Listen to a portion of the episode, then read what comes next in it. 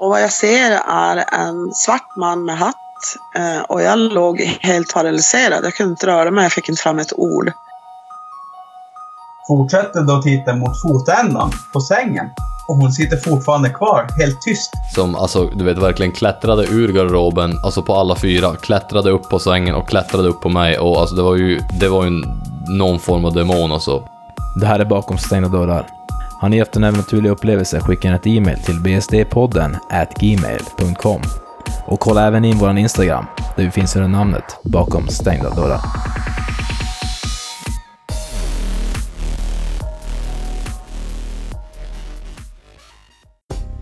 Tjena tjena, välkommen till kväll Alexander. Och Alexander här. I kvällens avsnitt gästas vi av Regina Einosdotter Mäki. Hon kommer berätta om vad som ledde henne in på den här banan som medium. Hon kommer även prata mycket om livscoaching och vad man egentligen vill göra med sitt liv. Kvällens avsnitt kommer det vara väldigt, väldigt mycket diskussioner och reflektioner över olika saker i livet. Regina har även sidan livsstyrka.se där hon erbjuder kurser och vägledning ifall ni skulle vara intresserade. Ja, välkommen hit ikväll Regina. Ja, tack. Vad heter det nu? Du har ju en upplevelse, du har flera upplevelser som du har sysslat med här väldigt länge. Men du hade kunnat berätta lite grann om, om eh, när du fick ditt spirituella uppvaknande och sådär då. Precis.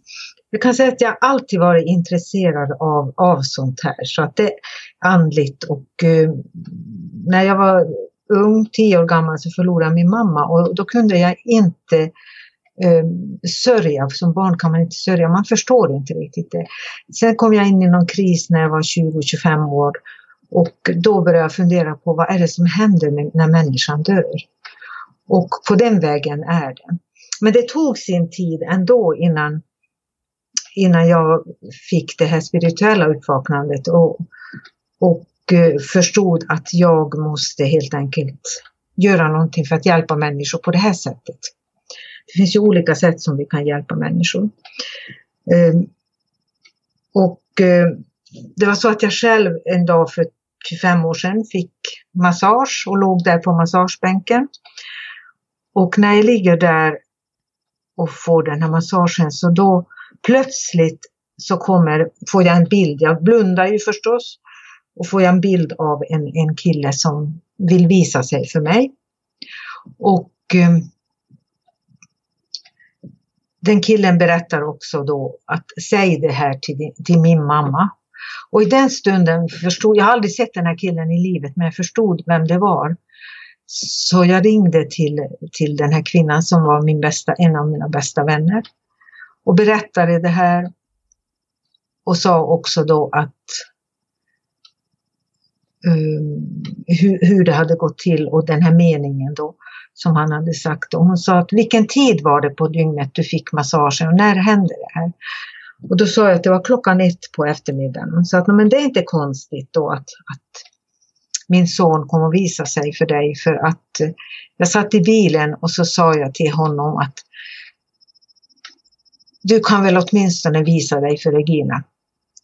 Och i den stunden, så på ett helt annat ställe i Sverige, så, så såg jag den här killen.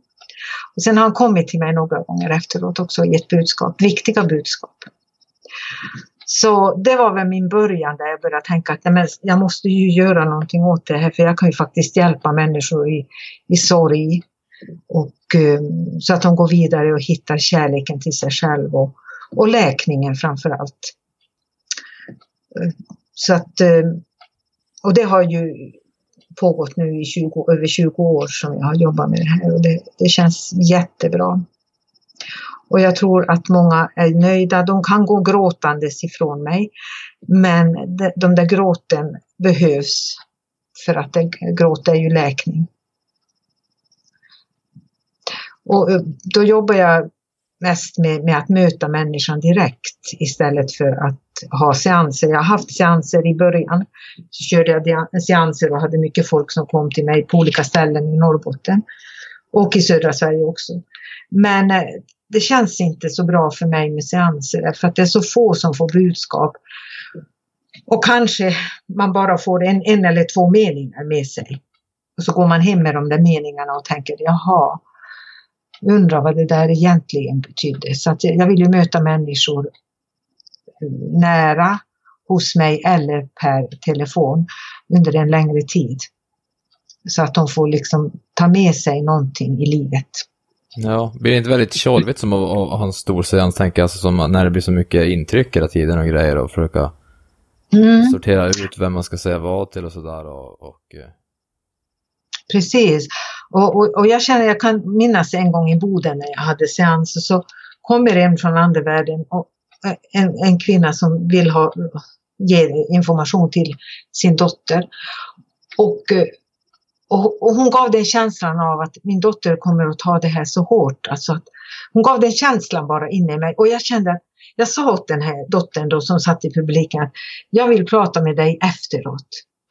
Istället för att berätta här inför alla människor. Det är, många gånger så är det samma människor som kan komma på seanser och de känner varandra. Och, och det är inte så roligt att, att, att det är så känslosamt det som kommer.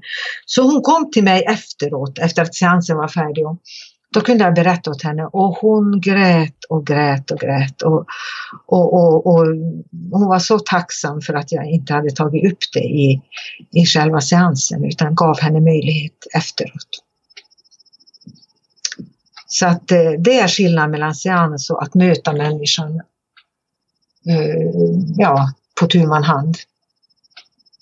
Ja, jag kan, mm. ja, kör. Nej, någonting jag funderade här med seanser är att det är som en stor samling människor. Mm. Och vad jag förstått så är det ganska många som kan bli ifrågasatta. Bara, ja, men tror du verkligen på det där och si och så. Att det finns någon form av gemenskap att komma till en seans och veta att de som är där, de delar som ändå din uppfattning. Om mm. hur saker och ting kan vara. Att, att man känner att ja, men nu får jag som vara med människor som, som tror, vi tror på samma sak. Mm, precis, jo. Ja. Jo, men så är det ju. De som kommer dit, de, de har ju liksom öppnat dörren till andevärlden, så att säga. Intresset för andevärlden. Eh, så att eh, det tycker jag liksom är jätteroligt att, att de kommer. Men, men samtidigt så måste vi tänka lite, hela tiden tänka på vad säger vi när vi står där och ger budskap. För jag minns själv att jag assisterade en, en, en, en, en känd, eh, eh ett känt medium i Sverige Eh, och, och, eh, och då, då sa han så här till en kvinna i publiken att du är deprimerad.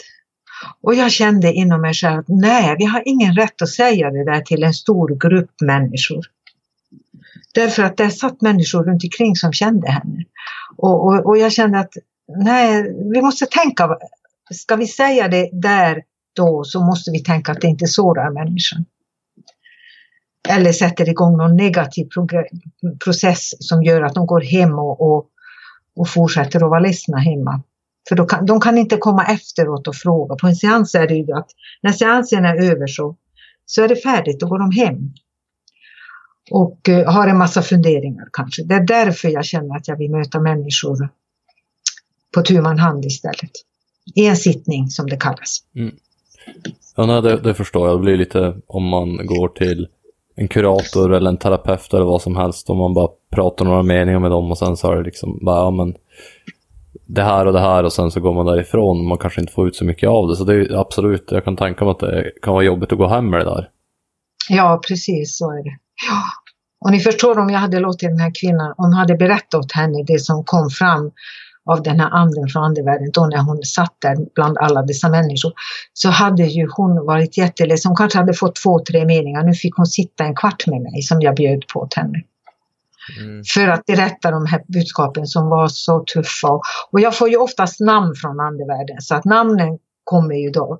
Och det blir ju som ett bevis också för den som sitter mitt emot. Så att um, alltså det är helt annat att jobba så här. Hur funkar det när man får, alltså jag har alltid, alltså just känslan när man får ett budskap från andevärlden. Är det liksom, är det som att, lite som att man eh, dagdrömmer lite grann? Eller alltså är det som att man pratar med någon som mitt emot som man gör med en människa som lever eller är det mer som att det är som en Alltså jag får information, alltså de pratar ju till mig. Så de använder mina sinnen. Syn, hörsel, Eh, ibland, kan, som jag sa, känsel som jag kan känna ibland i min kropp. var, hur de har dött, var, var har, får jag plötsligt ont någonstans i min kropp. Och sen är det också Ja, det kan ju vara doft också, att jag känner någon som har rökt, då kan jag få rökdoft eller röklukt. Så att eh, de använder mina sinnen och, och eh, budskapet eh, är ju egentligen det viktigaste brukar jag säga. För många kommer också, vill bara ha bevis. Jag har ju sådana som har kommit till Nej men jag vill veta absolut, är det han som är där? Och jag vill ju träffa. Så att jag kan inte bestämma vem som kommer från andevärlden. De kan, de, det kan vara en busslast med människor där som vill komma och, och träffa dig. Men den som kommer, det har jag lärt mig, den som kommer har det viktigaste budskapet. Och det kan ju vara behöver inte vara den som nyligen har dött eller så, utan det kan vara helt enkelt en, en farfar eller någon som har dött för länge sedan som man har en relation till eller som man inte ens har träffat under sitt liv. Så kan, kan de veta och ha, ha någon information att ge. Så att, eh, det, därför är det så spännande. Man vet aldrig vem som kommer. Och då säger de, men kan du inte kalla på honom om han kan komma? Alltså, jag kan göra så, pröva så, men det är inte alls säkert att de kommer. Att jag får den informationen från just den personen. Nej. Och, och, så brukar jag säga att det viktigaste är budskapet. För budskapet gör att människan ska komma framåt. Eh, jag, kan få, jag vill inte veta sådana där, eh, jag brukar säga att jag har ett avtal med dem där uppe. Jag vill inte veta negativa saker. Så jag börjar alltid att berätta det till människan. Att det kommer ingenting negativt för jag har sagt åt dem att jag vill inte veta något negativt. Eh, jag var själv till ett medium en gång så, så säger den här kvinnan då att din dotter kommer att, att köra på en älg. Och två veckor efteråt så sitter jag i en buss på väg. Jag var just i Råneå faktiskt. I bussen så ringer en kvinna till mig. Din dotter eh, står här bredvid mig och hon är jättechockad. Hon har kört i vägkanten. Uh, inte på en älg men, men i alla fall. Och sånt behöver man inte veta. Jag känner inte att det är viktigt att veta. Uh, därför att du går och tänker. Då går man och tänker att tänk, men när kommer älgen in? Då? Förstår ni vad jag menar? Mm. mm. Inte, inte viktigt att veta. Det enda jag brukar få det är ibland kan det komma som att kolla din bil. Det är något med avgasröret och det stämmer alltid. Liksom. Och det är ju för att hjälpa människan liksom att slippa ha problem exempelvis med bilen eller sånt. Då kan det komma sån information. Men annars handlar det om människans liv, hur de lever, hur de vill leva, hur de skulle behöva förändra. För många kommer alltså i sorgsituation till mig och uh, har fastnat i mönster och behöver göra någonting, någon förändring för att leva vidare så att säga med glädje och kärlek. Vad heter det nu, är det någon skillnad på hur eh, länge sedan personen gick bort på hur lätt de kan förmedla sig? Jo, och det är också så olika för att en del säger att oj, de behöver gott om tid efter att de har gått bort, att de, de vad heter det, uh, ja, att innan de kan visa sig. Men jag tror, jag tror att det är så här, för jag har ett exempel, jag kan ta upp det exemplet. Det var en ung kvinna som kom till mig och så, så fick jag hennes, uh, jag tror det var mormor, och så, så gör jag med mina händer exakt så som mormor gjorde. Så hon kände direkt igen att det var mormor. För jag började jobba, jobba med mina händer på ett speciellt sätt. Och, och, och jag sa att, att eh, berätta budskapet till henne. Och sen efter det så, så sa hon att det förra veckan hon gick bort. Och jag får en stark känsla av att människor som är på något vis gamla, som är färdiga till att gå vidare, de, kan komma snabbare. Jag vet inte, det finns ingen facit. Men den här kvinnan kom i alla fall efter en vecka hon hade varit borta. Och, och sen tror jag, fick jag också känslan av att, att flickan här hade en bra relation till henne och ville så gärna att, att hon skulle komma. Så att viljan hos den människan som kommer till mig påverkar också vem som kommer. Men, men eh, det är inte alltid så att det behöver vara så. Men i det här fallet var det så. Mycket starkt och hon kände igen. Så ibland behöver jag inte säga namn eller någonting men, det kommer också hur jag jobbar med mina händer. Eller hur jag beter mig, hur min röst påverkas. Mm. mm. Och det är så roligt också för att jag, jag kan möta människor. I somras mötte jag en kvinna som sa att Vet du att för tio år sedan så var jag till dig och då, då, då sa du åt mig saker och ting som totalt förändrade mitt liv. Eh, från det jag, jag har varit med om. Alltså i, och jag fick en helt annan tankeställare och, och det förändrade totalt mitt liv i, så att jag fick mer glädje i livet. Och det är sådana saker som man blir så glad över. För att man, man, många tänker att men, vad kan man göra om man pratar med andevärlden? Ja, nej men absolut sådana saker. Och ofta kan det komma sådana här, till exempel har det kommit flera gånger information om mm, företagande. Det kommer idéer om företagande. Så att egentligen så jobbar jag med, med de goda bitarna med människor, inte med, med, med det här att eh, negativa. För jag, jag, vill inte ha något sånt. Människan, människan ska inte gå från mig och känna att, eh, att det händer något hemskt om fem år eller någonting sånt. Och för den delen så jobbar jag inte heller med framtiden, för all tid är ju nu. Så att en del ringer till mig, kan du spå uh, mig, uh, hur blir det med, med, hittar jag någon kille och sånt där. Jag sa att det, det beror på vad, vad som sägs, jag är bara en kanal. Men många säger liksom att nej, Ehm, eh, jag vill, ju, jag vill ju veta om jag träffar en kille om fem år eller någonting sånt. Nej, nej men jag kan inte säga sånt. Jag, jag måste ju bara ta emot budskapet. Och, och, för den delen måste man ju själv arbeta för att möta människan. Man måste titta hur fungerar jag som, är jag beredd att möta någon eller vill jag möta någon och samtidigt så känner jag nej jag har det så bra när jag är ensam. Så att eh, människor som sitter så där i, i en vågskål, vill och inte vill, de människor kommer inte framåt. Så att eh, då pratar vi mycket om det när vi har, har det här mötet med varandra. Mm, man ska ta det lite som det kommer. Ja, precis. Mm. Jag har en liten fråga. Jag tänker, vi var ju inne på det här med att, eh, jag var inne på det här att inte att människor inte ska gå ifrån som storseanser och, och gå och fundera eller att de ska gå från alltså att man har haft ett samtal och mår dåligt. Mm. Känner du att man har någon form av ansvar? Jag tänker i och med att man som har ändå man har ju som, jag vet inte om man vill säga att en gåva, att det kan vara både en gåva och en förbannelse, men att känna att man har någonting så här ansvar att förvalta det här som man har fått. Absolut, alltså absolut. För jag menar det, det som händer med en, det, det är ju det att man, man eh, man blir så ödmjuk som människa, man ökar självkänsla, självförtroende när, när man får den här möjligheten att, att vara en kanal. Eh, och det är klart vi har ansvar, det är det jag menar, man, man får inte säga vad som helst inför en publik alltså, när det är seanser. Det är därför jag inte kör seanserna mer. Eh, därför att om man säger någonting negativt eh, i en stor grupp av människor så kommer ju den människan att, att må jättedåligt. Så vi har ingen rätt. Etik och moral gäller. Och, eh, så det är otroligt viktigt. Och sen också inte bara slänga ut en mening och, och speciellt om den är negativ så är det ju dödsstöten för den människan. Eh, som börjar fundera. Jag har haft sådana som har varit på seanser. Sen ringer de efteråt till mig och frågar. De har varit på någon annan seans och sådär. Vad tror du? Jag sa att jag kan inte gå in i det där vad, vad de har fått för kanal och funderingar. Jag kan inte liksom börja rota i det utan eh, och jag vet inte om de sen vågar ens höra av sig till, till den personen som har sagt budskapet på seansen.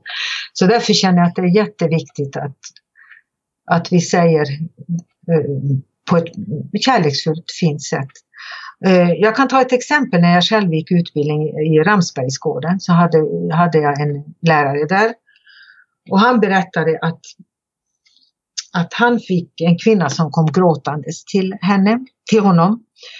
Eh, I samma veva när kvinnan kom in så, så började så kom hennes man från andevärlden och sa Ja, så är hon här och gråter. Vill hon veta var jag har gömt pengarna? Och då måste man tänka, och han berättade då att han tänkte så här. Jag är egentligen en kanal för andevärlden. Jag kan inte börja berätta sånt här till henne. Alltså det, det är otroligt så, sårande. Eh, och, eh, så att, att det, det, kom aldrig upp, han berättade aldrig på det här sättet till henne utan hon fick gråta där och berätta för det är ju en läkning det också. Men eh, det var ju en sån där händelse som väckte mig också tänkte jag att sådana saker kan man få information om faktiskt. Mm. Be berättade han för dig om vars pengarna fanns? Om... om, Om man berättat med ju- Ja. Jo, han, han hade berättat, eh, den här andevär- anden hade berättat för mannen var de låg. Och, eh, men han valde att inte säga det. Han ville inte att, att då, hon skulle veta det. Nej, anden, anden är den som är våran kund där som berättar. Ja. Och han, han, ville inte säga det till henne, men han, han var bara irriterad. Anden var bara irriterad över att kvinnan hade kommit och gråtit och sådär överdrivet. För, för anden sa att det är överdriven gråt. Vi har inte haft någon bra relation med varandra. Nej, hon ville åt Så- pengarna helt enkelt. Så att det var det. Ja, precis. Alltså det är jättekänsliga grejer kan komma fram. Mm. Mm. Ja, precis. Nej, men det är ju... Sen tänker jag också att mm, jag har hört många som säger att du kan aldrig vara helt, helt hundra. Jag vet inte om det stämmer, men på vem det är som utger sig för att vara vem. Mm. Eller att det, det finns ju eh, eh, Alltså det finns ju mindre goda människor också. Om man nu vill kategorisera det så på andra sidan som kanske skulle kunna till och med försöka såra någon, alltså emotionellt. Genom ett, alltså så här, eh, och berätta någonting. Kanske håna den som är vid liv eller så. Mm. Men, men jag tror ju däremot också att, att man, när man kommer över till andevärlden, vi har ju varit här för att lära oss, här. det är därför vi är här med våra kroppar. Och, och, och så kommer vi till andevärlden, då, då ser vi tydligare på vad jag bo, borde ha gjort, att jag borde ha förlåtit, att jag borde ha, så det kommer mycket förlåtelse från de här andarna som, när, när kunderna kommer till en. Och, och eh, det sätter ju igång eh, processer för att ofta är det ju det man behöver. Alltså att man kanske har mist en, en vän och inte om man har varit på, jag har haft en dålig relation sista tiden och inte pratat med varandra och så dör den andra plötsligt.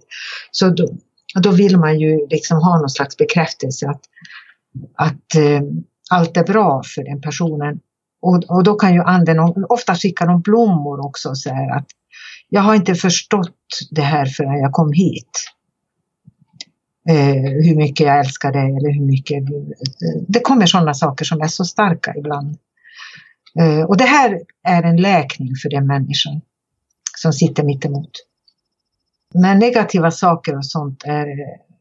Det kommer aldrig till mig för att jag, jag vill inte veta sånt. Jag vill inte förmedla sånt. Ja. Eh, En liten fråga här angående djur då, om du vet någonting om, alltså vad händer med ett djur när de dör? de har ju också en andevärld som de går i. Och Ofta kan de visa sig då plötsligt. Eh, när kunden är hos mig så, så kan de ju, plötsligt kommer en hund och jag, jag tänker så, direkt måste jag fråga, har du haft en sån här hund som jag ser? Jo.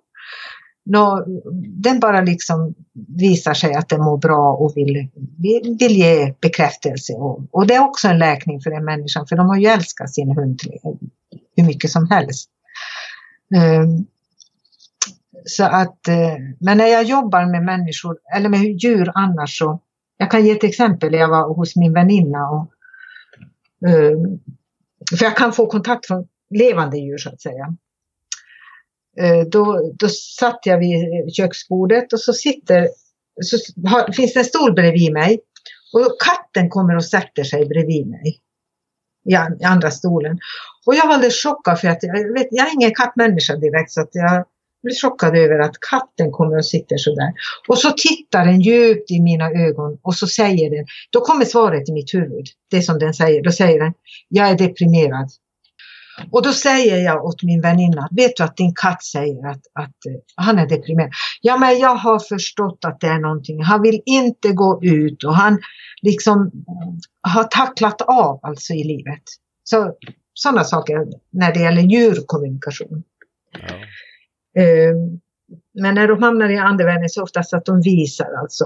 Och, och det är också som goda vibrationer för den människan som, som älskat sitt husdjur. Men jag tänkte Mm. lite grann, just energiformen då på ett djur, är den liksom liknande då som en människa när man går bort? Alltså jag ser ju bilder. Ja. Jag, jag ser bilder och då ser jag bilden på en, en, en, ja, ett djur eller Ja. Mm.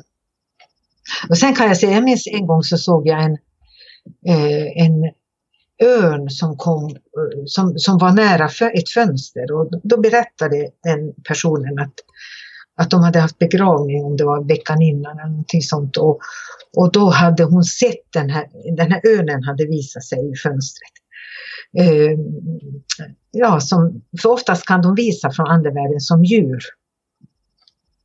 Alltså att de, de visar eh, exempelvis eh, när en av mina godaste barndomsvänner dog, så just när de skulle sätta ner kistan så ser jag en liten fågel vid en av dem som, som skulle sätta ner de här repen ner.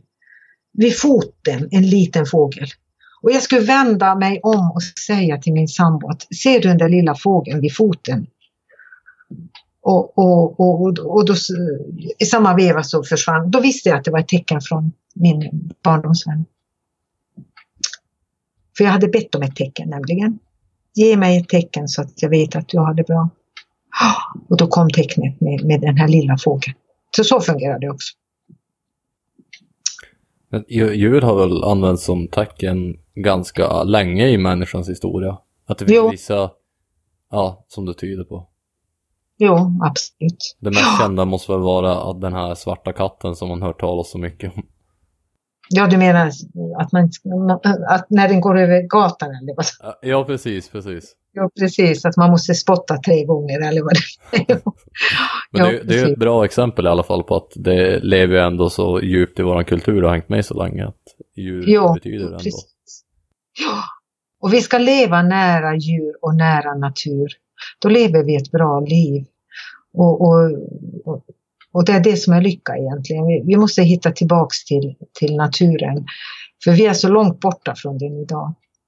Och det är därför många människor är så stressade. De, de har bara den här stressen som de lever med. Och, och hinner inte ut och, i naturen och uh, mår dåligt av den anledningen. Mm. Mm. Ja, vi har som aldrig haft det så bra som vi har det ändå idag om man tar i Sverige, men människan har aldrig mått sämre. Om man kollar till exempel på det här med depression och allting. Precis, och jag är så oroad över att det är unga människor som äter så mycket depressionstabletter mot depression. Alltså det är hemskt, det är hemskt. Mm. Och det handlar egentligen många gånger om att man inte blir sedd, bekräftad, eh, känner att man inte är älskad, eh, är vilsen. Jag, får- jag får ju också ungdomar som kommer till mig och den här vilsenheten som är nästan som en röd tråd. Vad ska jag göra här i livet? Vad, hur ska jag bete mig och hur ska jag komma vidare? Uh, och de hittar inte sin egen talang, de blir inte medvetna om sin talang så de börjar jobba med någonting som de inte alls gillar. För att någon annan har sagt att börja där. Arbets... Jag brukar säga, gå inte från hemmets trygga, trygga famn till arbetsförmedlingens trygga famn. För att, jag menar, däremellan måste man hitta sin egen väg. Ja. Och det man vill jobba med och, och, och Eh, och, och framförallt som jag har lärt, jag har fyra barn och jag har tidigt, i tidigt stadium sagt till dem vad de har för talanger. Och eh, hur jag ser på deras talanger, alltså det de har. Och, och, och då vet de att ja, men så här är jag sedd utifrån. Och sen får de pröva sina vingar på sitt eget sätt. Mm. Fast just det idag mycket att alla kan ju inte, alltså kanske bli, ja men ingenjörer och läkare och sånt där och grejer. Som det, Nej. jag menar, det är ofta så det att du ska gå skola länge och du ska, ja, du ska bara läsa och läsa och sen ska du, alla kanske inte kan läsa för det första. Så man kanske, ja, man Det kanske, man kanske är mer praktiskt lagd så att man kanske vill göra något. Precis, och det är det jag menar, skolan borde bli mer av både praktisk och teoretisk.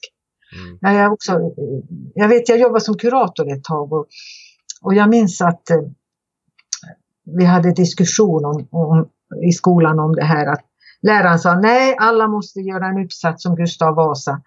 Och, och, och då sa jag att man kan inte de som är intresserade till exempel utav bilar göra en uppsats om bilar? Eller som jag sa åt läraren när min son var intresserad av hockey eh, i andra klass. Hon, han hade så tråkigt i skolan så jag sa att han måste få göra någonting som han tycker om, alltså är intresserad av. Och att han är intresserad av hockey. Och eh, då fick han göra en forskning om hockey. Och jag menar, det är jättebra. Då vet man, då får man göra det som intresserar en. För jag menar, jag har klarat mig utan Gustav Vasa. Ja, Så att, jag, jag har inte behövt veta så mycket om honom. Utan göra det utifrån det som intresserar en. Och jag menar, min, min yngsta son är idag i Kanada. Han har spelat hockey hela sitt liv. Och, eh, och bor nu där och, och har alltid haft ett stort intresse. Så att vi måste väcka den här potentialen hos våra barn i ett tidigt stadium så inte de kommer in i den där vilsenheten av vem de är och, och uh, får inte komma framåt och, och Alltså det, vi ska inte plocka fram talanger när de är 80 år gamla utan de ska plockas fram tidigt. Ja. ja så, så det här är en perfekt värld så mm. det hade ju varit toppen. Vad sa du? I en perfekt värld så hade det varit toppen. Men ja, det, det är ofta det här med, men, ja, så, som det ser ut så är det väl, kanske inte utvecklingen går riktigt åt det hållet, men vi får hoppas att det blir mer och mer så kanske. Ja, och jag brukar alltid tänka på indianerna. De har ju så här att, ett tidigt, det är därför jag börjar själv med det också, i ett tidigt stadium så säger de till barnen, så här ser jag på dig. Det här liksom tycker jag du skulle passa liksom att hålla på med. Och jag, jag tyckte idén är jättebra. Och att skolan också, jag brukar säga till en del lärare också att, att eh, berätta för barnet på utvecklingssamtal vad, vad du ser hos det här barnet, hur de är bra på. De kanske gör det också, jag vet inte. Eh, men i alla fall så att de, de blir medvetna om att det är någon som ser mig, som ser vad jag är bra på. Inte bara det här teoretiska utan också hurdan är jag som människa. För det förstår vi växer. Alltså om, om vi lär oss om Gustav Vasa så växer vi inte. Men om vi får möjligheten att, att veta att vi är bra människor, då växer vi. Mm. Mm. Och det tycker jag vi är skyldiga allihop, alla medmänniskor. För allas, alla ba, allas barn är allas barn. Alla barn är allas barn, så heter det. Ja. Mm. Nej, det finns mycket förändringar vi kanske skulle behöva göra i samhället, men som du säger, jag tror inte att det... Mm. Jag tror inte att vi kommer gå ditåt just nu. Jag Du känner så... inte så? Vad sa du? Att du känner inte det eller vadå? Nej, jag, jag, känner, jag känner inte det. Det är lätt att man blir lite så här, vad heter det, nihilistisk. Att man blir lite negativ inför mycket. Fast man ska ju ändå, ja precis, men ja, det kan man ju lätt bli idag, men, men ja. Och så ser man mycket på Mm. nyheter så händer det precis så mycket roliga saker där. Ja, precis. Inga goda nyheter. Eller, inga nyheter. Nej, det är helt rätt. Och därför ska man inte kolla på nyheter. Därför att det handlar om att, att när vi kollar på nyheter så börjar vi tugga på de programmeringarna som nyheterna ger till oss. Så vi ska inte titta på sånt där, för då börjar vi tugga på dem och det blir våran sanning. Vi ska hitta en egen sanning. Vi ska hitta positiva saker i vårt liv och fylla det med positiva saker istället för de här negativa. Och, för vad skapar det? Jo, det finns alltså kärlek och eh, motsatsen till kärlek är rädsla. Så allt, alla de här nyheterna som visas, det är ju helt enkelt, den skapar rädsla. Och därför blir människor att de börjar stänga sig och de vill inte liksom umgås med andra utan då, då kommer de liksom den där ensamheten fram. Och eh, så vi måste få mera enhet alltså till att människor umgås med, vågar umgås med varandra och eh, hitta glädje med, med sig själv och med andra människor. Och det är det här jag föreläser om. Jag, jag ska till Kalix och föreläsa också. Mm. Om, om sådana här saker, om, om tankens kraft och om olika saker i, i livet som, som gör att människor kommer framåt. Och, vill vi vara framgångsrik eller vill, vill vi vara i den ne- negativa skalan? Ja. Mm. Intressant. När, när är Ja. det? Ska- Men hörru, jag har tänkt, jag ska höra med ABF om jag, om jag ska jobba åt dem eller vem jag ska jobba åt. Men, men det blir mest troligt i januari, slutet på januari eller början på februari. Okej. Någonting sånt, ja. Och då kommer det att handla om olika sådana här saker som, som jag tycker borde intressera. Den föreläsningen ska heta Hur, hur vill jag leva mitt liv egentligen? Jag älskar det där ordet egentligen. För om jag frågar hur vill du leva ditt liv? Så säger ni, eh, ja jag vet inte. Men om jag säger egentligen. Då kommer det fram just den där längtan efter någonting som man vill vara och vill bli. Och, eh, det som man tycker om. Och, mm. så, Triggar så heter någonting. Ja, det första Jo, om det någon triggar. skulle säga bara, hur vill du leva ditt liv? Bara, ja, jag vill vara bankchef. Bara, Ja. jag, vill Ja, triv, just jag, jag vill trivas med det men jag ska aldrig göra det. Bara hur vill du leva Ja. ditt liv egentligen? Bara, det var liksom kul att skapa någonting kanske. Ja. Jo, precis. Eller som, som jag har ställt det, jag ställer alltid den här frågan. Jag är ju parterapeut också, så jag jobbar med par. Och så ställer jag den här frågan, hur vill du leva ditt liv egentligen till paren? Och ofta kommer det ja, men det kan kan komma på en gång bara, jag vill skiljas. Mm. Egentligen vill jag skiljas. Och då kommer de till en punkt som de inte har vågat ta upp tidigare. Så att eh, det är intressant när man sätter det där ordet egentligen dit. Ja, Mm. det, det är väldigt mycket hur man, hur man formulerar sig. Mm. Tänker jag som, som avgör vilka svar man får. Om man får ärliga eller om man får någonstans så, så om jag skulle svara att vara bankchef som sagt, det är ju inget ärligt svar. Det är ju vad jag önskar att jag var nöjd med och vad jag var liksom. För att jag vet att Mm. man tjänar bra pengar. Mm. Mm, precis. Tjäna pengarna som är, ja men det som blir som ett, eh, det som är primärt. Det är drivet ja. Det är Drivet är. Mm. pengar och konsumera. Jag känner mycket med pengar, lagom tror jag är väldigt bra. Mm. Mm. Jo, precis. Och sen, det, pengar är ju bara energi. Och många människor säger så här, men jag har aldrig pengar. Ja, men då har du aldrig pengar om du säger det. Därför att då har du redan programmerat dig på den punkten. Att du aldrig har pengar. Då är du pank. Men om du börjar använda en annan, ett annat sätt att uttrycka dig. Till exempel säga, jag har alltid pengar. Jag är rik. Och, och, och då kommer den frekvensen, den vibrationen, du börjar som tugga på den vibrationen i dig. Och då kommer det att hända saker och ting i ditt liv. Sen så tycker jag att vi ska försöka vara så mycket givare som möjligt. Därför att ju mer du ger, desto mer kommer tillbaks till dig. Eh, och det här har jag flera gånger i mitt liv varit med om. Eh, så att eh, det finns sådana, det händer så mycket om man, om man är en givare. Eh, och man får tillbaks, kanske inte från samma, från samma håll utan på ett annat sätt. Jag lånade ut min lägenhet åt, åt en som var, inte hade pengar och jag hade en lägenhet i Luleå. Och som sökte jobb och inte kunde betala. Eh, efter åtta månader så vann jag 20 000 på Triss.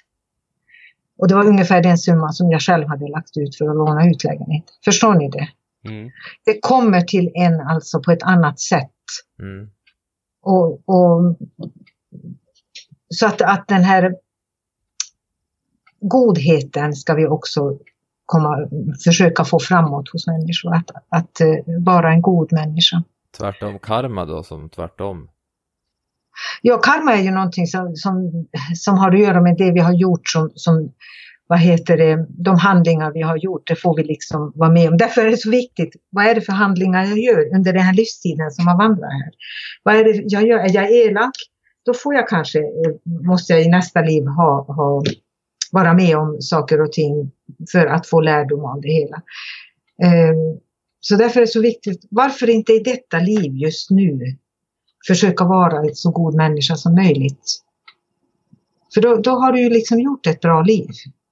Och att varje dag tänka, ett ord som jag också älskar, det är eh, tacksamhet. Att vara tacksam för det man har. Eh, ett annat ord, förlåtelse. Att förlåta människor. För om du inte förlåter, då får du räkna med att du får skapa någon sjukdom inom dig. Därför att det skapar bitterhet. Så att eh, då får man tugga på den där bitterheten om man inte förlåter. Jag Så det- Mm. jag lyssnade på någon eh, forskare som pratade om det här med att ge till andra människor.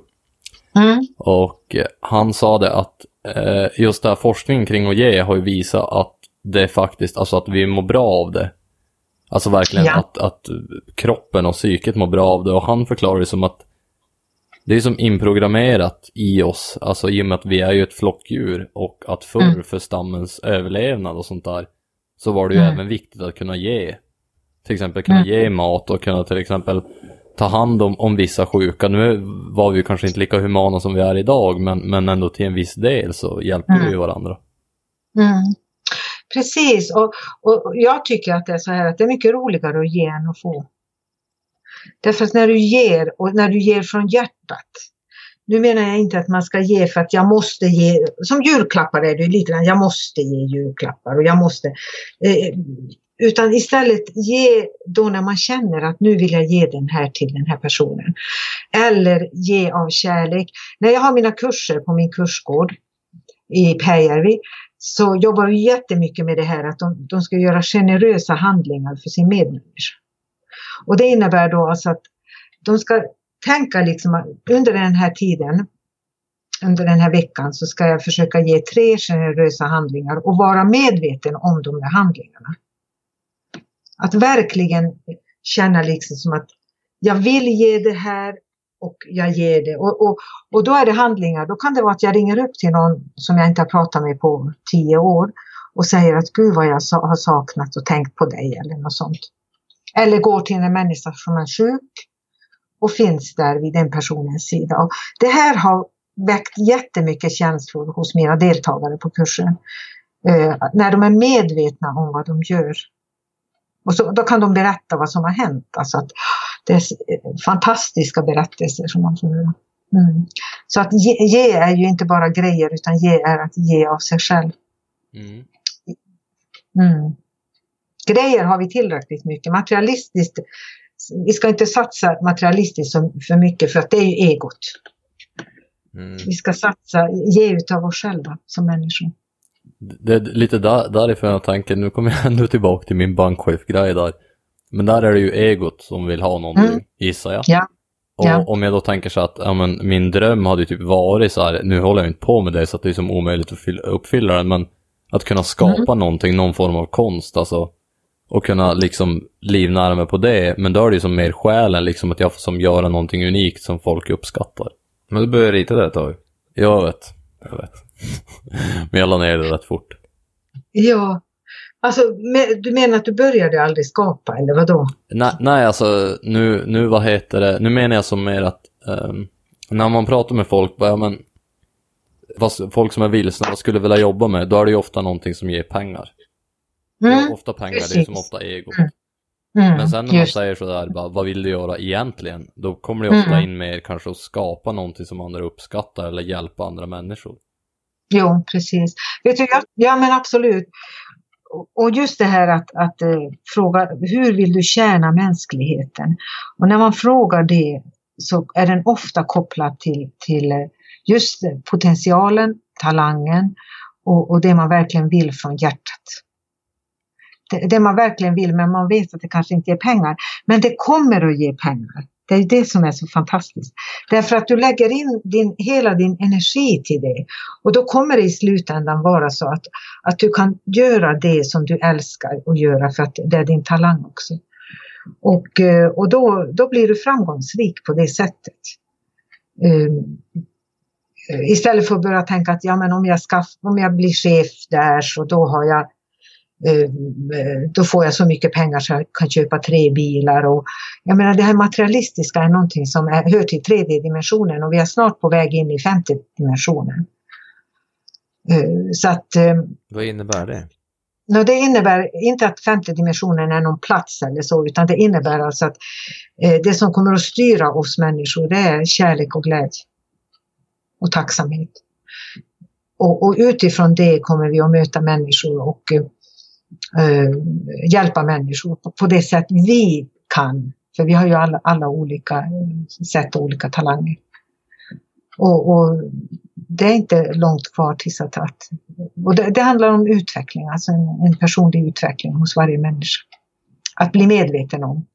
Vill jag, vill jag vara kvar i den här egoistiska världen där allting styrs mest med, av pengar eller vill jag eh, vill jag göra det som, som min kropp och själ egentligen vill. Och i första hand är själen, precis som du säger. För själen vet ju precis vad vi vill. Det är bara det att vi, vi, går, vi går inte in och, och eh, blir vän med våran själ. Eh, och ett sätt att bli det, det är ju att exempelvis meditera. Att få information inifrån. Den informationen som gör att vi växer som människor i kärlek och det är det vi inte tar oss tid till utan vi stressar ihjäl oss istället för att få de där pengarna. Mm. Ja. Vad heter det nu? Själar då? Om vi säger att eh, en äldre och en yngre själ? Alltså vad är det för skillnad på, kan en själ som var nyskapad om man ska säga? Tror att, alltså finns det några som har varit med liksom, man märker att någon har varit med i många liv eller att eh, en annan kanske inte har varit med så mycket? Jo, absolut. Man kan leva ett helt liv egentligen och inte ha så utvecklad själ. Därför att man har inte vågat ha utmaningar, man har inte vågat eh, riktigt lita på sig själv. Eh, och inte fått sina lärdomar. För vi, vi, är ju här på den, i den här stora skolan i livet att vi ska lära oss egentligen bara att hitta vår gudomlighet inom oss själva. Ja. Vi behöver inte gå egentligen ut och hitta den ute i som himlen eller var, var vi nu söker. Utan vi ska hitta den inom oss själva. Och när vi hittar gudomligheten då, då gör vi det vi ska göra här i livet. Och då tjänar vi mänskligheten på ett bra sätt. Ja, jag tänkte mer på det här med att om själen lever, om man lever flera liv tänkte jag. Alltså man, reinkarnation. Jo, absolut. Jo, flera liv lever vi, absolut. Och varför vi måste leva flera liv? Därför att vi har olika typer av liv som vi har levt. Eh, där vi också har haft eh, ondska med till exempel. Vi har mördat eller gjort någonting dumt, elakt eller sårat människor och sådär. Och, och eh, då kommer vi tillbaks och, och, och eh, lever ett nytt liv och får och vi väljer ju våra föräldrar, så ser jag ju det för att få de lärdomar vi behöver under just det liv vi kommer ner till. Så det är ju också rätt så intressant när man tänker efter och att vi väljer våra föräldrar. Så, så tänker jag. Ja. Och, då, och då handlar det om hur, hur vi sköter vårt liv när vi är här. Hur, vad gör vi och behöver vi komma tillbaks igen till det här livet? Och de som är mästare och så, som har levt många, många liv, kommer är inte säkert de behöver komma tillbaks något mer därför att de har fått den här lärdomen av att allt det, det viktigaste i livet är egentligen kärlek. Det är absolut grunden. Och den här grunden är egentligen i alla religioner också men religioner begränsar människan och det är därför jag känner att, att vi ska inte vara inne i någon religion egentligen utan vi ska vi ska öppna dörren för oss själva. Vem är vi och vad vill vi? Och, och framförallt eh, bli ödmjuka, kärleksfulla människor. För religionerna begränsar och säger att jag hör till den religionen och du som inte hör till den, du är inte lika bra som jag. Du måste komma hit till våran religion. Alltså, nej. Och då ser vi också att det är krig många gånger i länder där det är religioner som bråkar med varandra. Något jag funderar på lite grann, det här med tidigare liv, mm. är ju att det finns ju många människor det finns ju många människor, om man säger, på botten också av samhället som är, ja, jag skulle inte räkna dem som goda människor. Eh, men det finns många på toppen också. Du vet, som så här, lever världens så här, bästa liv. Fast de som bara kör över människor. Alltså, mm. förstår du vad jag menar? Har de som mm. nått dit upp, alltså så här, de har varit som blir bättre och bättre och bättre. Sen när de kommer dit upp, då bara, eh, alltså raseras allting. Mm, mm.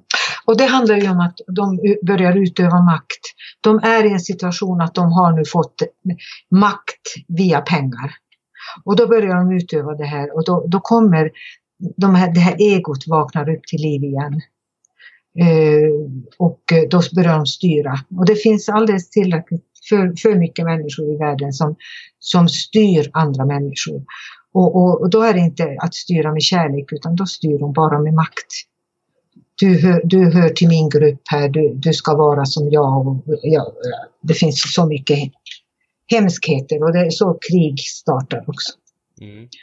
Och religioner är ju en, en, del av det därför att man, man godkänner inte andra människor som hör till en annan religion. Ja, så är det Det är ju många krig du kan dra tillbaka till. Eh, väldigt många till religion och sånt där. Och militärkonflikter och mm. allt möjligt. Ja, visst, visst. Ja. Mm. Men det är intressant med tidigare liv och jag tycker liksom bara tanken av att vi, vi släpper det här livet, själen går vidare och eh, finns där först en tid i ett sånt där mellan, mellanläge eller vad kallar de det. Och sen eh, där de får information om hur de har varit och... Eh, är det typ skärselden? Ja, jag vet inte om man, kallar, man kan kanske kalla det själsceller, men i alla fall går igenom och blir medvetna om hur man har varit. Och det är därför det är så bra när man sen möter dem när, från andevärlden, att de har förstått liksom vad de gjorde fel. Så därför brukar jag säga när jag har kurser också, då brukar jag säga att Gör upp med alla dina konflikter. Konflikter är arsenik för kroppen. Gör, gör, om du gör upp med alla konflikter då kan du leva lycklig och må jättegott i ditt liv. Eh, I den här kroppen så att säga. Och då, då får man som fina lärdomar med sig till. Om man sen behöver komma tillbaka till nästa dag. Mm. Ja. Mm. Men visst är det intressant? Jag Det- tycker ni är så... Det, det är mycket att ta in, det är, Det är mycket, mycket, ja. funderingar. Det är så här, varje Ja. gång vi har någon sån här intervju känns som att när man ställer en fråga så får man två till och Alltså det är sen får det man där fyra att till. man, man kan bli som, man kan, jag kan fundera mycket på sånt här ett tag och sen så blir det som, då kommer man in i, ja men man jobbar ju och sådär och sen så, då kan man bli lite så här som, ja men lite stängd igen. Och sen så Mm. kom, då börjar man fundera igen och sen det, det är som, det går som aldrig på en jämn nivå känner.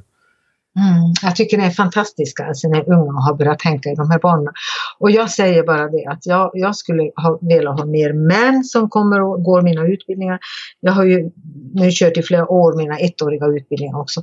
Inte en endaste man som kommer med. Alltså vi behöver den där balansen mellan manligt och kvinnligt. Och, och kvinnorna har lättare att prata om, om känslor och uttrycka sig och sånt där. Så jag förstår ju att de är med där, för att de vill växa. Men vad jag blir glad att ni har startat så här. Så helt underbart. Vilka, vi, har, vi har märkt att vi kan ju se våra publiksiffror och sånt där på Instagram och sånt och eh, mm, absoluta majoriteten, jag tror att om det inte är 80% är kvinnor. ja, just ja. Ja. Men jag tror det är, det är lite det där att män oftast har kanske lite det här skalet runt sig, eller att man har lite så här, om man känner att det blir för känsligt, då drar man ihop, då drar tillbaka sig. Man vill inte riktigt kanske, ja, det, det, att det blir lite mycket sådär man, ja. För män är inte li- riktigt, man sorterar inte saker på samma sätt, skulle jag vilja se det ibland i alla fall. Jo, men det är så underbart att ni liksom är två stycken, ni har hittat varandra och liksom har det här intresset. Och jag menar, alla människor borde vara intresserade av vad är livet egentligen? Mm. För, för jag menar, det är ju det vi lever allihop. I vårt liv och vad händer efter när vi har levt färdigt i den här kroppen. Så, så då kan man ta emot döden också på ett bättre sätt. Jag minns när, när min yngsta son, han är nu 27 år och han var 6 år, när vi satt i bastun och badade bastu, så säger han så här. Mamma, du säger att allt går att eh, träna, för jag brukar säga att allt går att träna, allt är möjligt. Du säger att allt går att träna. Kan man trä träna inför döden? Frågar han utav mig, sex år gammal. Och jag tänkte, vad ska jag svara? För det här kommer han att ha med sig hela sitt liv. Jo, så att det kan man absolut. När man är snäll med sig själv och med andra människor och inte sårar någon och eh, ser till att ha roligt i livet och ser till att njuta av livet på det bästa sättet. Och allt man gör så är det till det bästa. Och, och så tänkte jag, undrar vad han ska säga. Jaha, tyckte han bara. Men det är en väldigt filosofisk fråga. Ja, men, men han är ju otroligt filosofisk, alltså min yngsta son, alltså otroligt. Oj, oj, oj, jag har skrivit ner allt, alla saker som han har sagt. Så att, eh, vad jag tycker ni ska läsa, för jag tror att ni är indigobarn. Har ni läst om indigobarn? Jag har fått upp någonting om det. Det är något så speciellt med att när man föds samman med, man är jag, vill, jag vet inte om jag skulle vilja använda uttrycket överkänslighet, men, men är jag inne på rätt spår eller är det någon annan? Jo, alltså på något vis så, så indigobarnen är sådana barn som lite grann ifrågasätter, måste jag göra det här? Vad har jag för nytta av det här? Och liksom, och uppväxt. Känner ni igen det? Jag Ja, tycker ni ska läsa, det finns alltså punkter, massor med punkter, och så får ni bocka av vilka som passar på er. Och sen finns det kristallbarn. Och ni, har ni hört talas om chakran i kroppen? Mm. Jo, det är våra chakran som är våra energicentrum i kroppen som ska vara hela tiden i rörelse. Och de jobbar för våra organ, alltså de är som energicentrum för våra organ. Och eh, kristallbarnen jobbar eh, mest med de övre chakran, alltså hjärtat, halsen och, och eh, här uppe chakrat, eh, kronchakrat. Och, eh, och så säger de att nu finns det, jag tror att det heter diamantbarn, men jag är inte säker på, men, men de jobbar bara från hjärtat, de, de barnen som föds nu. Och de kommer ju verkligen att ifrågasätta all, allting liksom och kommer att bara sprida kärlek. Så tack och lov är det ju så att de barn som föds nu och några år bakåt i tiden, om ni har några syskonbarn eller sånt så ser ni ju säkert sådana saker. Jag har ju hört, eh, jag har en kompis som är lärare och hon berättar ju hur pass annorlunda det är eh, att jobba som lärare nu när hon jämför med sin egen skolgång, hur snälla alla barn är med varandra. Mm. Hon sa bland annat det att bara när jag gick i skolan så när någon råkar kalla fröken då för mamma så skrattade alla åt den, men nu för tiden så skrattar man med personen istället. Ja, men gud vad underbart. Men det var ju då en fin lärare. Jätte, jättekul att höra liksom att det, det ändå är Jo, precis. Vet du, de här, jag läste just det, och ni måste läsa pojkar, ni som är så framåt och tänker så här. En tidning som heter Alma Nova. Alltså i den, just kom nu i veckan, så fanns det alltså en skola, flera skolor i Brasilien där de har startat med mindfulness. Eh, de har startat med, varje morgon så startar de med meditation och de har massage och de, alltså sådana saker som är jätteviktiga att föra in. För jag menar när barn masserar varandra, då slår de inte varandra utan de masserar och ger kärlek på det sättet. Och sen just att redan i tidig ålder, jag har ju skrivit två barnböcker. Den ena heter Tacka kroppen och eh, den andra heter Möt barnets inre värld. Och den här Tacka kroppen, alltså den har jag skrivit redan 96. Och jag har gjort en ny upplaga av den. Eh, men den boken ska man läsa till barn när de lägger sig och sover, för de ska, bli, de ska tacka sin kropp och det går till deras undermedvetna och ökar deras självkänsla när de vaknar. Så att eh, det är viktigt, för många barn somnar framför en krigsfilm på soffan.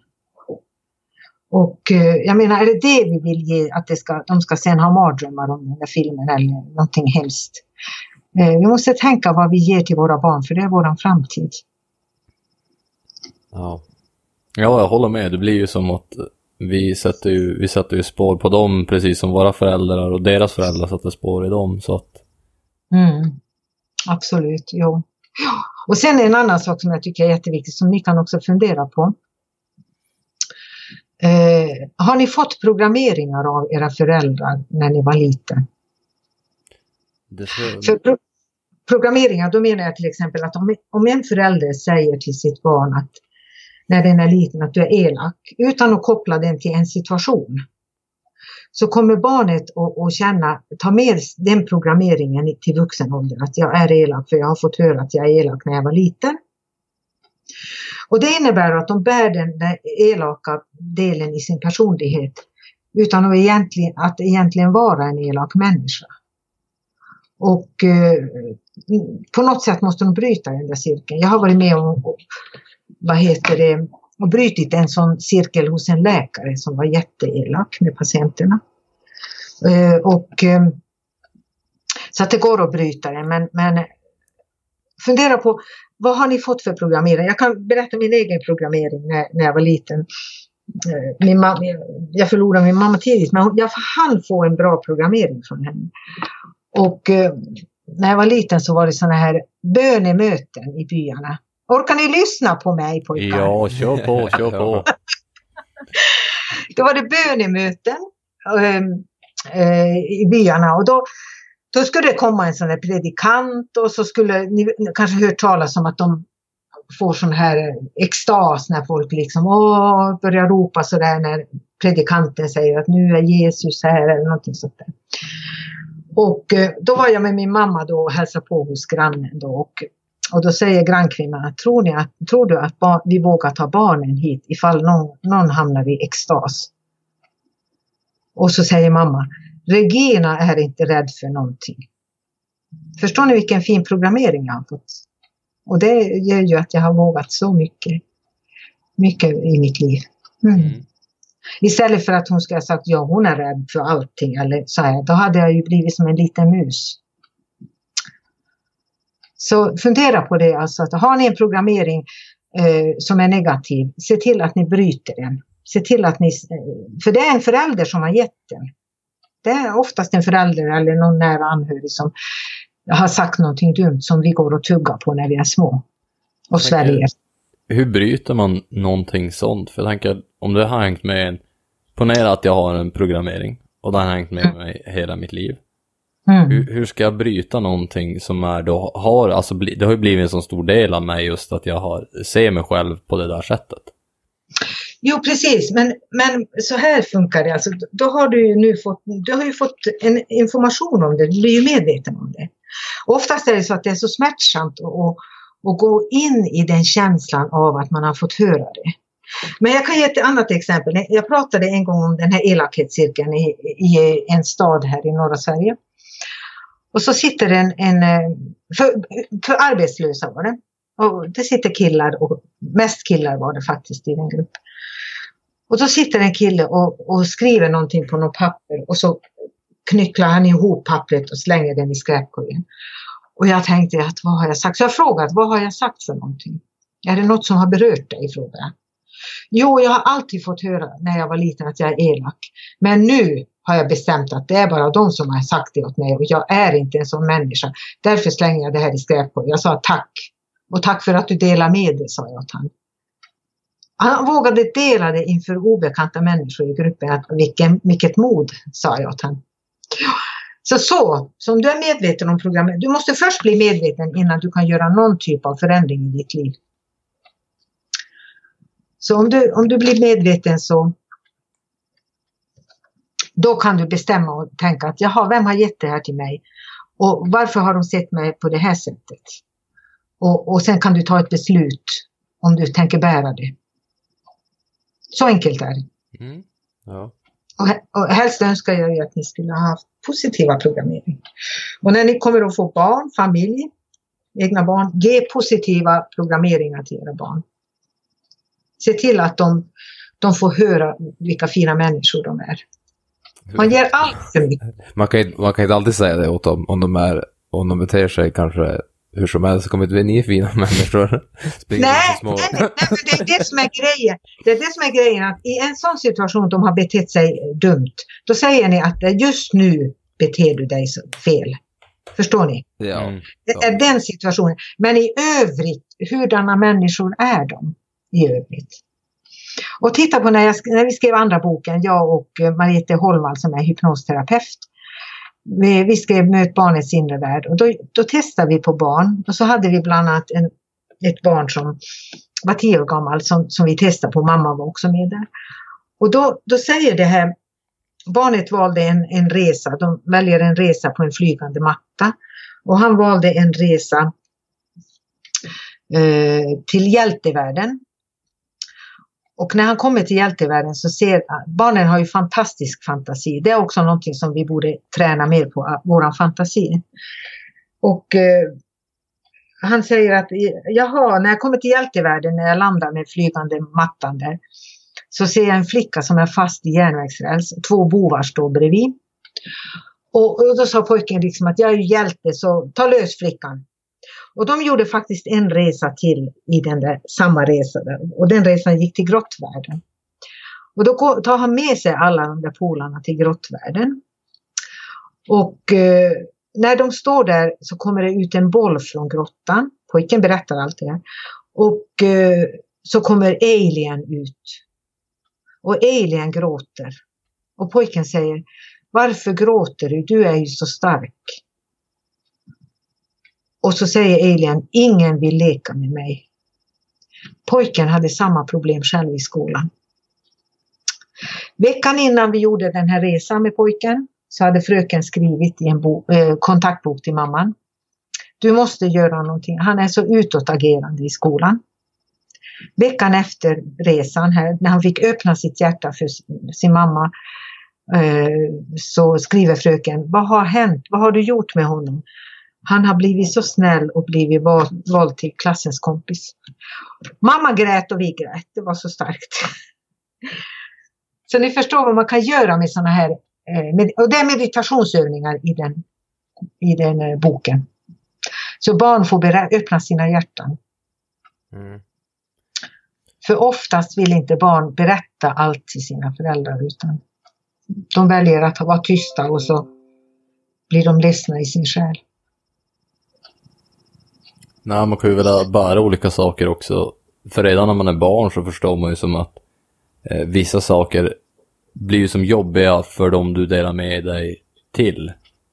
Mm, precis. Och sådär, och då kanske bär man väl lite oroa dem. Till exempel om man bara om man har fallit och slagit sig eller typ hållit på att köra ihjäl sig med cykeln när man var liten. Bara, men det här berättar jag inte för någon. Mm, För att Nej. man vet att det, det kommer bli jobbigt för dem att gå och tänka på. Mm. mm, precis. Jo, och sen oftast barn ta hänsyn till sina föräldrar och speciellt om en mamma är ensamstående så vill, tycker de att det så mamma bär så mycket så att jag, jag vill inte berätta någonting. Och sen är de ju rädda förstås att det händer, blir svårare i skolan om- de berättar. Så att det är inte lätt. Nej. Så skolan måste ju också vara vaken och se saker och ting och ta upp saker. Ja. Mm. Men eh, ja, det är intressant. Det livet är intressant. Det blir mycket, vad heter det, mm, men coaching och sånt där. Men jag tycker ändå det var, det var riktigt intressant. Alltså jag tror att det, det kommer bli ett riktigt bra avsnitt. Och jag tror att det är många som kan få ut någonting av det. Ja, det, Mm. Verkligen. Så att, eh, ja men det, det var super. Mm. Jo, precis. Mm. Och jag tycker det, det är liksom jag tycker ni har en viktig uppgift när ni tar upp det här. Jag tycker ni är modiga och ni är tuffa och ni är allt som man behöver vara för att, att börja ta upp sådana här ämnen. Ju mer vi tar upp dem, desto mer får vi bort de här kritikerna som bara trycker ner på grund av sin egen rädsla. ja. För det är ju rädsla, så de är bara rädda. Mm, det här är bara svammel. Men hur kommer det sig att vi får, kan få information som stämmer? Jag tänker lite ett problem också som jag ser det är ju det här att även om, om man tror då att det bara är svammel. Mm. Om folk känner att det funkar för dem och gör dem gladare och lyckligare. Även om man Mm. då anser att det är svammel, varför inte bara låta det vara och låta folk vara lyckliga? Och sen så kan du göra din grej på ditt håll. Ja, precis. Jo, absolut. Ja.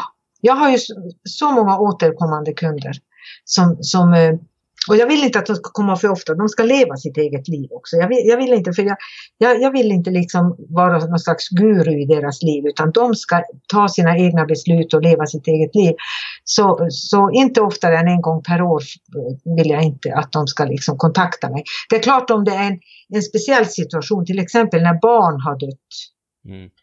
då behöver de komma. För det, det är en sån läkningsprocess eh, när de får komma och eh, eh, höra att, att barnet har det bra. Det är en sån läkning i hjärtat för de föräldrarna. ja, men det förstår ju. Mm. Att bara få veta det liksom, ja, men när ditt barn har gått bort, att, att det är okej, att det, det är ingen fara. Det måste ju som betyda som allting just i den, i den stunden. Så att, Ja, absolut. Och speciellt de som många gånger, de, de som har tagit livet av sig, de ungdomar som har tagit, och inte lämnat något brev eller någonting sånt. Det är så många frågor som de har och så många Ja, det, det, det måste vara det absolut värsta, att mista ett barn på det sättet. Alltså. Mm. För det, det kommer ju att ta upp jättemycket om hur har jag varit som förälder, vad har jag gjort, varför kunde jag inte göra något bättre och hur kan jag göra bättre i livet liksom. Alltså det är så mycket frågor där så, och därför lå- låter jag dem komma oftare då för att läka. Mm. Ja. Ja, nej, det är som en situation som är, nu har jag inte egna barn, men det är en situation jag ändå tänker mig är, den är som omöjlig att sätta sig in i vad jag kan tänka mig att man går igenom då. Mm. Och det är så roligt, vet du, när de kommer ibland så kan de ha de har, de har så mycket sådana bevis från andevärlden, de här unga människorna som, som eh, jag minns jag hade en, en kvinna som kom, och hon fick komma några gånger då. Och så sa jag att det finns en grej, nu ska jag inte nämna vad det för- men det finns en grej som, som ska ges till en kompis. Hon sa att det finns ingen sån grej. Ja, men hon säger att det finns en sån grej. Och Eh, så kom hon nästa gång och så hade hon hittat den där grejen. Exakt som jag hade beskrivit gången innan. Så då förstår ni att, eh, att det måste finnas någon kontakt som, som ger information till mig. Mm. Det blir som svårt att, vad heter det, om, om man nu ska säga för att jag gissar att en av, av ganska vanlig kritik är att det går som att gissa sig till också. Men jag tänker om, det är ju så här, du kan ju bara gissa rätt nog många gånger liksom. Innan det tar Mm. slut så. Fast, de är som en, ja, fast det finns ju de som gör det. Jo, det, ja, så kommer men, det alltid men, vara. Men jag menar, det är ju på att de jobbar kanske på ett annat sätt när de försöker få fram information. För de fiskar väl som mera efter saker. Ja, ja, så tror jag alltid det kommer vara inom alla. I, inom allting, att det alltid kommer finnas folk som gör saker på ett annat sätt och sen hur etiskt Ja. det är. Ja. Jo, precis. Ja, ja men så är det. Ja. Nej, Någonstans är det så här att skulle inte jag känna att jag gör någonting rätt så skulle jag ju sluta. Så är det ju. också. Jag måste ju vara själv, ha självrannsakan också. Rannsaka oss själv för att vad är det vi sysslar med om vi inte känner att det känns rätt. Ja. Vilket jag gjorde då när jag slutade med seanser. Då kände jag att nej, det känns inte rätt. Att stå inför en grupp med 50-60 personer och, och, och säga två meningar till någon människa eller någonting sånt. Mm. Ja, nej, det finns ju andra sätt också man kan skaffa den där gemenskapen som jag var inne på att jag kanske kan tänka mig att man känner. För jag tänker, alltså gruppmeditation är väl en grej? Mm. Och sådana Mm. där grejer, att man kan göra sånt tillsammans istället då för alltså, storseanser. Jo, precis. Ja, ja när jag har mina utbildningar så har vi mycket meditation. Och, eh, och det uppskattas. Och det, det är direkt information från ens inre till personen själv. Och det, det är nästan det viktigaste. För istället för att, att folk ringer till de här telefonlinjerna och, och frågar några frågor och snabbt ska det gå för det kostar ju en del också att ringa. Så Mm. per minut. Och, så, och sen så tror de på det istället för att gå in i sig själv och, och känna in vad, vad säger mitt inre? Jo, Ja. nej, de där telefonlinjerna blir ju lite svårare också att bekräfta om du pratar med. Du vet ju som inte vad, hur många det är som sitter där och, och vem de egentligen är. Alltså, för att jag kan ju tänka mig att det är svårt att kolla upp, jag, jag ska prata just med den här om du ringer till någon större linje, för det finns ju de som Ja. har hur många som helst som sitter och arbetar och de svarar i telefon och svarar på frågor och sånt där. Jo, och det är så opersonligt. Det är jätteopersonligt. Jag, jag skulle inte själv göra så att jag skulle någonsin ringa till någon sån. Utan istället till en människa som, som man kan höra människans röst under en längre tid och, och känna in liksom. Det är ju så också att man måste söka den personen som man har som man känner att det känns rätt. Att man litar på den personen. För tilliten är också viktig. Mm. Man går inte till vem som helst utan man måste känna att det känns en kemi som stämmer. Ja, men precis. Mm. Jo. Eh, jag funderar om vi ska börja runda av här, för vi är på, får se hur mycket är vi på? En timme och 40 minuter nästan. Ja, nej men då så får jag säga tusen tack. Ja, tusen, tusen tack. Ja, tack till er också. Jättekul. Jag, jag är jättetacksam att jag har fått berätta för det här är ju, för mig är det mitt skötebarn. Ja, nej, vi är jätteglada att du ville vara med också. Ja, tack ska ni ha. Vi kommer att höras säkert. Yes box. Jag har skickat Mm, sms sen när jag har skickat länken över Skype. Ja, Ja, jättebra. men jättebra. Tack Då får du ha en trevlig kväll. detsamma. Hej då. Tack. Hej då.